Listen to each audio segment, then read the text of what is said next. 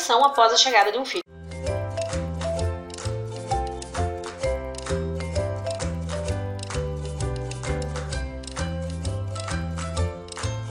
Oi pessoal, meu nome é Dayana. E eu sou o Rafael.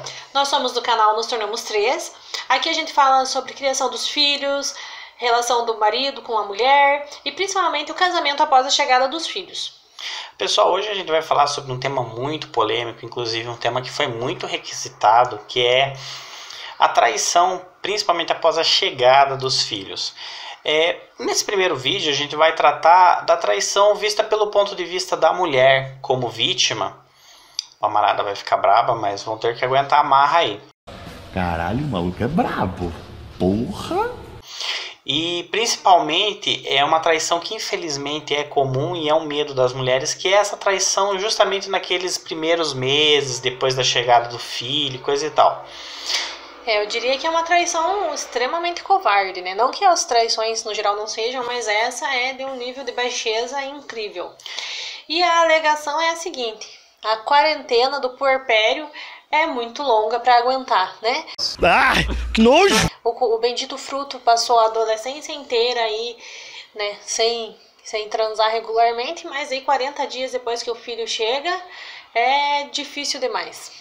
É, realmente, é, tem muito homem solteiro que fica até mais de quarenta dias. Exatamente. Sem fazer absolutamente nada contra a mulher. Enfim, são, são muitas as desculpas que os homens utilizam. Além da desculpa da quarentena do puerpério, nós ainda temos a desculpa do, da mudança do corpo feminino.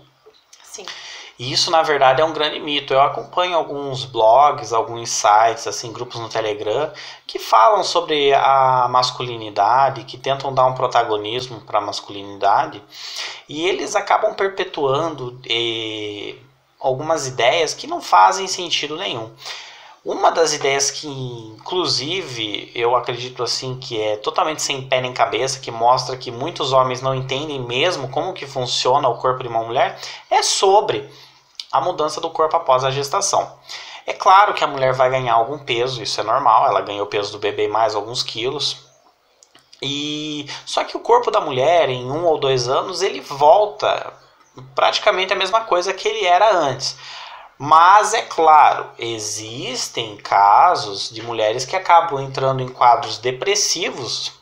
Ou mesmo pela genética. Ou mesmo pela genética. Não, mas é que aqui eu estou me referindo assim às mulheres que entram mesmo em quadros depressivos ah, e começam a se alimentar demais. Porque tem muitas pessoas que é, quando elas ficam depressivas, elas acabam consumindo mais alimento. A pessoa está nervosa, ela precisa se alimentar mais, comer algo mais gorduroso ou algo mais doce. Infelizmente, isso é associado a um quadro depressivo.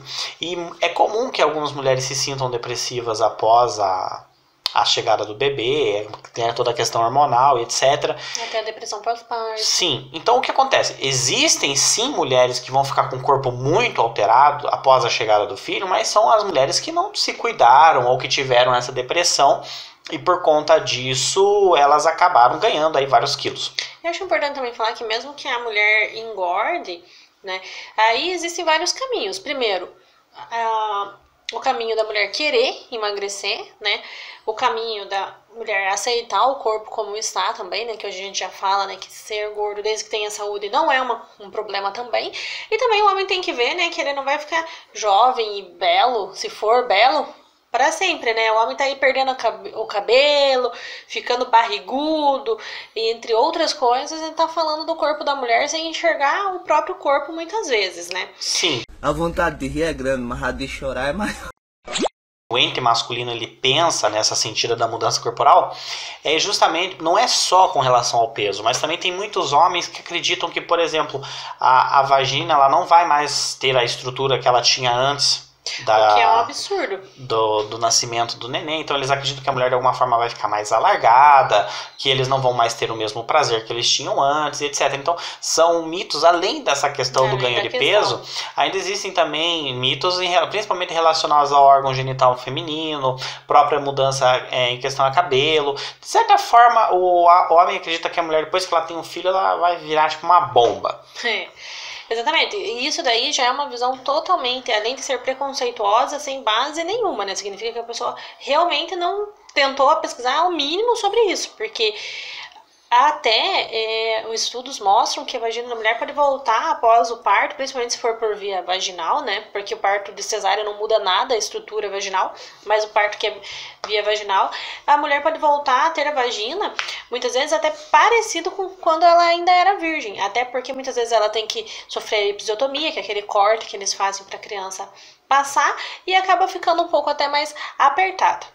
No meu caso mesmo, eu precisei fazer episiotomia porque o Miguel não estava saindo, já estava uma hora de trabalho de parto. E, e é engraçado porque eu precisei fazer e, e realmente, depois quando voltou, voltou a sensação, inclusive sexual, das primeiras vezes, foi muito parecido com se eu ainda fosse virgem. Então, para ver que os homens estão falando coisas de base nenhuma, né? Essa é a verdade. E também, outra coisa que é a alegação é o lar doce inferno. Né, que eles falam, que é o seguinte: chega do trabalho em casa, a mulher pode estar ali naquela quarentena ainda, ou até nos primeiros meses que seguem aí, que a mulher ainda tá, tem o, é, o direito a ficar em casa, né, os primeiros quatro meses. Aí o homem chega e o que ele pensa? Nossa, eu queria descansar e essa mulher tá aqui desarrumada, essa criança berrando, ou no colo da mulher, agora a mulher só quer saber da criança, e eu tô aqui com as minhas necessidades, né, não sendo atendidas. Então, o que a gente vê nisso, né? Um total egoísmo, pois o cara poderia muito bem chegar e falar: então eu fico aqui com o bebê um pouquinho, vai tomar um banho e vai se arrumar. Ele teria a mulher bonita e arrumada que ele quer, ou mesmo, só pelo menos com o cabelo lavado, limpinha, né? E ainda teria é, uma mulher mais feliz por causa da ajuda que ele tá dando. Sim. E além dessa questão que você falou, que realmente o homem passa por isso, é normal. Eu posso dizer por mim, é óbvio que você está acostumado com uma vida antes da criança chegar, e aí quando a criança chega, apesar dos momentos de felicidade que você tem com o bebê, uma das coisas que você pensa é: nossa, como eu queria minha vida antiga de volta. Só que realmente tem que se adaptar a essa nova realidade. Só que os homens, eles ainda passam por um preconceito muito grande, que é um preconceito que, essa, que a sociedade conservadora ela propaga, e muitas mulheres propagam isso. Isso é importante dizer. Principalmente mulheres mais velhas, elas propagam a ideia de que o homem precisa de sexo. De que o Aquela homem, velha história, você tem que segurar o teu marido do teu o, lado. O homem, ele é movido a sexo, o cara precisa ter o sexo disponível constantemente, porque se você, mulher, não der sexo pro teu marido, ele vai buscar sexo fora do casamento. Entende? Então veja, o homem, ele não precisa de sexo, não dessa forma como é posta, essa forma totalmente preconceituosa, entendeu? É claro, é algo que todo ser humano precisa, as mulheres precisam de sexo tanto quanto os homens, e na verdade é, o, o sexo ele é um tabu muito grande, e, é, e ainda é uma coisa vista muito como um prazer masculino, principalmente Sim. os casais héteros, né, sofrem isso, muito com isso. Isso, que a mulher tem que ser performática na cama para agradar o, o cara, né? Quando, não, na verdade, não que tenha problema em ser performático também se quiser, mas é para agradar os dois, né? E, e, inclusive, hoje já existem estudos feitos aí nos Estados Unidos, em outros lugares, que comprovam que o homem não tem essa necessidade sexual a mais que a mulher. É até, né, importante dizer aqui que esse é um fator muito social, de que o homem teria que ter essa sexualidade exacerbada, que é um machismo que prejudica até o próprio homem. O homem sempre tem que estar querendo sexo, ele não pode ficar deprimido, ele não pode ficar cansado, ele não pode, às vezes, ou não, mesmo não querer não fazer querer, sexo não, naquele dia. Negar ele, fogo, né? Isso, ele tem que querer sexo sempre. Então esse machismo, ele prejudica as mulheres e os homens também. E isso leva muitas vezes o cara a achar que ele tem o protagonismo de poder trair a mulher simplesmente porque ela não tá dando sexo pra ele, quando na verdade os dois estão passando pelo mesmo momento de falta de sexo. A mulher também vai sentir falta, ela também tem necessidades a serem é, muitas vezes preenchidas que o homem não preenche.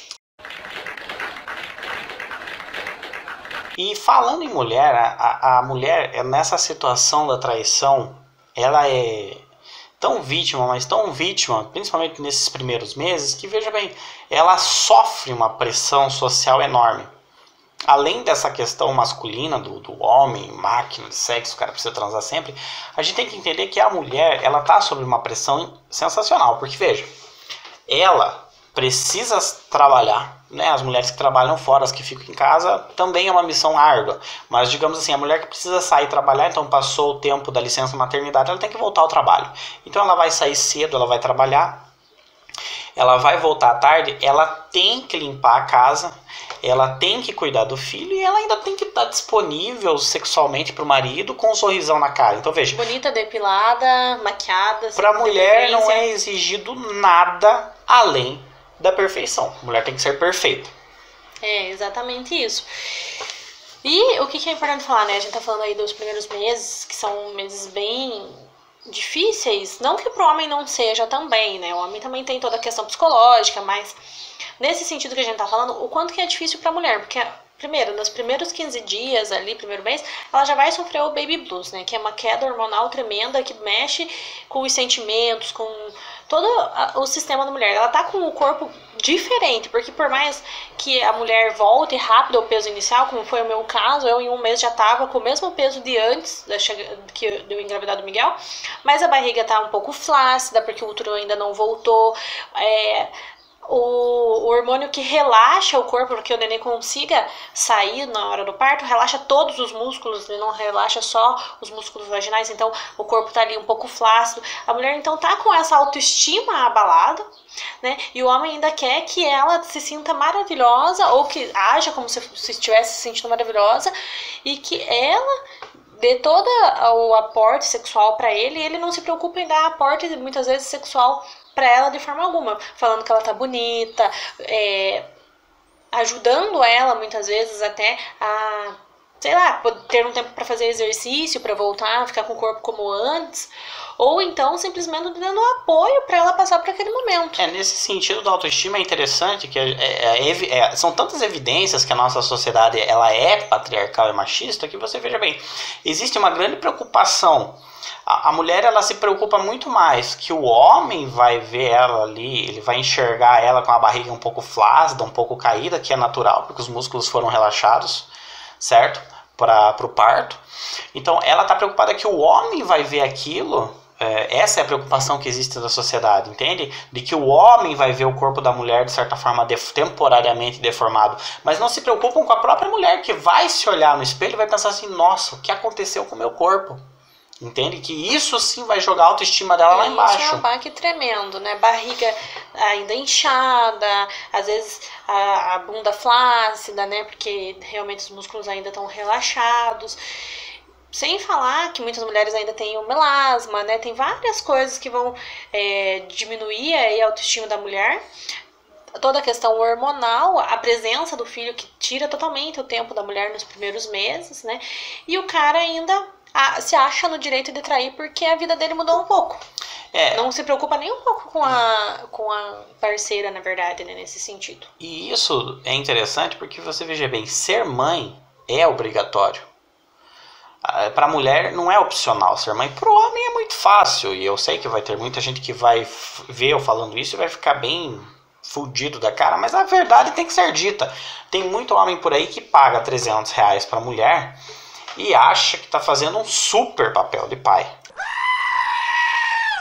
A mãe, né, a mulher tem que ser mãe, ela tem que deixar a casa impecável, e o homem, ele ainda não tem essa obrigação que a mulher tem. É claro que hoje, né, a gente não tá falando aqui que nenhum homem faz isso, mas hoje tem homens que ajudam não, mas que fazem sua parte na casa, né, porque como a gente gosta de falar aqui, a casa e os filhos é cinquenta a cinquenta, a responsabilidade é igual para os dois, mas ainda tem aquela visão de que a mulher é que é a responsável pela casa e pelos filhos. Então, quando um homem ajuda, ajuda a mulher a fazer o serviço, né? Alguém vem e fala, nossa, mas o teu marido, né? É, é, que super marido que você tem, te ajuda a fazer o serviço de casa. E isso você mesmo pode dizer, né? Que é uma coisa que você mesmo sempre corrige, que não, o marido ele não ajuda, ele faz a parte dele. Até porque aí cria uma sintonia muito melhor no casal, de que os dois fazem o serviço, tem um tempo maior para os dois ou para cuidar do filho.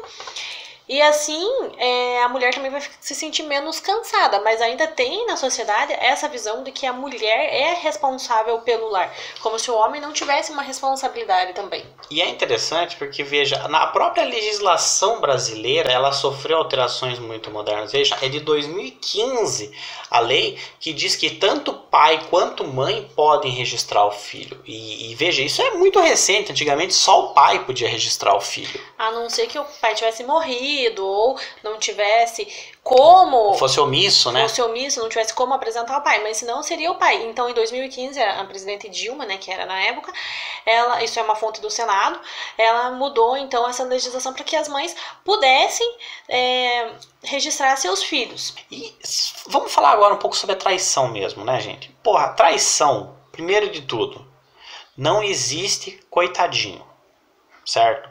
Traição é uma escolha, nunca é uma consequência. Não importa que a tua mulher ficou gorda, não importa que a tua mulher é, tá descabelada, não importa que você chegue em casa cheio de amor para dar e tá a criança gritando, a mulher tá, sabe, estressadíssima. Não importa que você tá há quarenta dias sem fazer sexo, nada disso importa. A traição é sempre uma escolha. Você escolheu trair, você não foi levado a isso. Pode dizer que teve N motivos, ah, porque minha mulher fez isso, porque minha mulher fez aquilo, porque minha mulher fez aquele outro, porque minha mulher me traiu. Mesmo que ela tivesse traído, né? Claro que o tema hoje não é esse, mas lembre, a traição é sempre uma escolha. Não existe coitadinho. Mulheres, ponham isso na mente de vocês. Não importa dizer que o cara estava estressado, que ele estava passando por um momento disso, que ele estava alcoolizado, que é uma desculpa também que os caras adoram, tá? Isso. Não existe desculpa. Traição é sempre uma escolha. É uma escolha, é o último passo. Porque antes disso você já teve que trair a pessoa ali na escolha de sair com outra pessoa, na escolha de ir até o encontro dessa pessoa para trair. E daí sim a traição carnal de fato. Isso, né, deixando a mulher em casa e o filho em casa. E vamos falar, que já, né, é outra traição, né? A e traição e, de não e, dar e, apoio. E, a gente, e vamos falar realmente pro cara que tá vivendo ali com a família, entendeu? Com a esposa, com os filhos. Gente, homem, você que tá me vendo agora, pô, trair é uma puta falta de hombridade. É o cara que realmente fala assim, olha, eu sou fraco. Entende? Então, se você traiu tua esposa, ou se você acha que trair não tem problema, é porque você é fraco. A verdade é essa. Entende? O homem, ele nunca gosta de ser questionado com relação à fraqueza dele. Mas a traição é justamente isso, é você mostrar que você é fraco, porque, pode acreditar, o caminho mais difícil é justamente o caminho de você manter essa cumplicidade com a tua esposa, de você se manter fiel à tua esposa. É exatamente isso. E ainda vão ter homens que vão dizer que eles traem a mulher porque o casamento tá péssimo, mas que eles não querem largar a mulher por causa dos filhos, por causa da casa, seja lá o que for.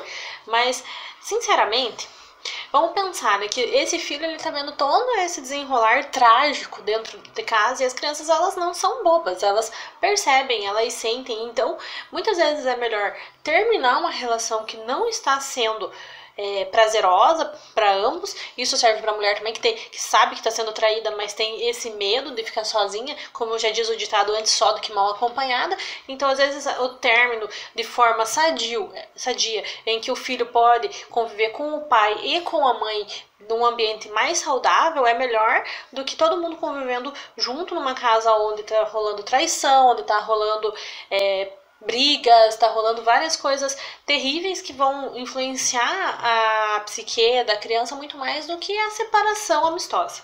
Exatamente. É... E daí, ainda dentro disso, tem uma outra coisa. Se você, homem, não está disposto a perder o casamento, só acha que tem o direito de trair porque precisa aí extravasar, extravasar a, a sua sexualidade, não trai a sua mulher, porque a traição é uma das coisas mais difíceis de superar dentro do casamento. É difícil de perdoar. Não, não que uma mulher não vá perdoar, desde que o casal ache que pode, né, dentro da relação deles fazer isso, mas se você não está disposto a perder o que você tinha com a tua mulher, a tua família, o relacionamento, e não só isso, né, mas também aquela visão que a mulher tem de você, né, não, é, não traia.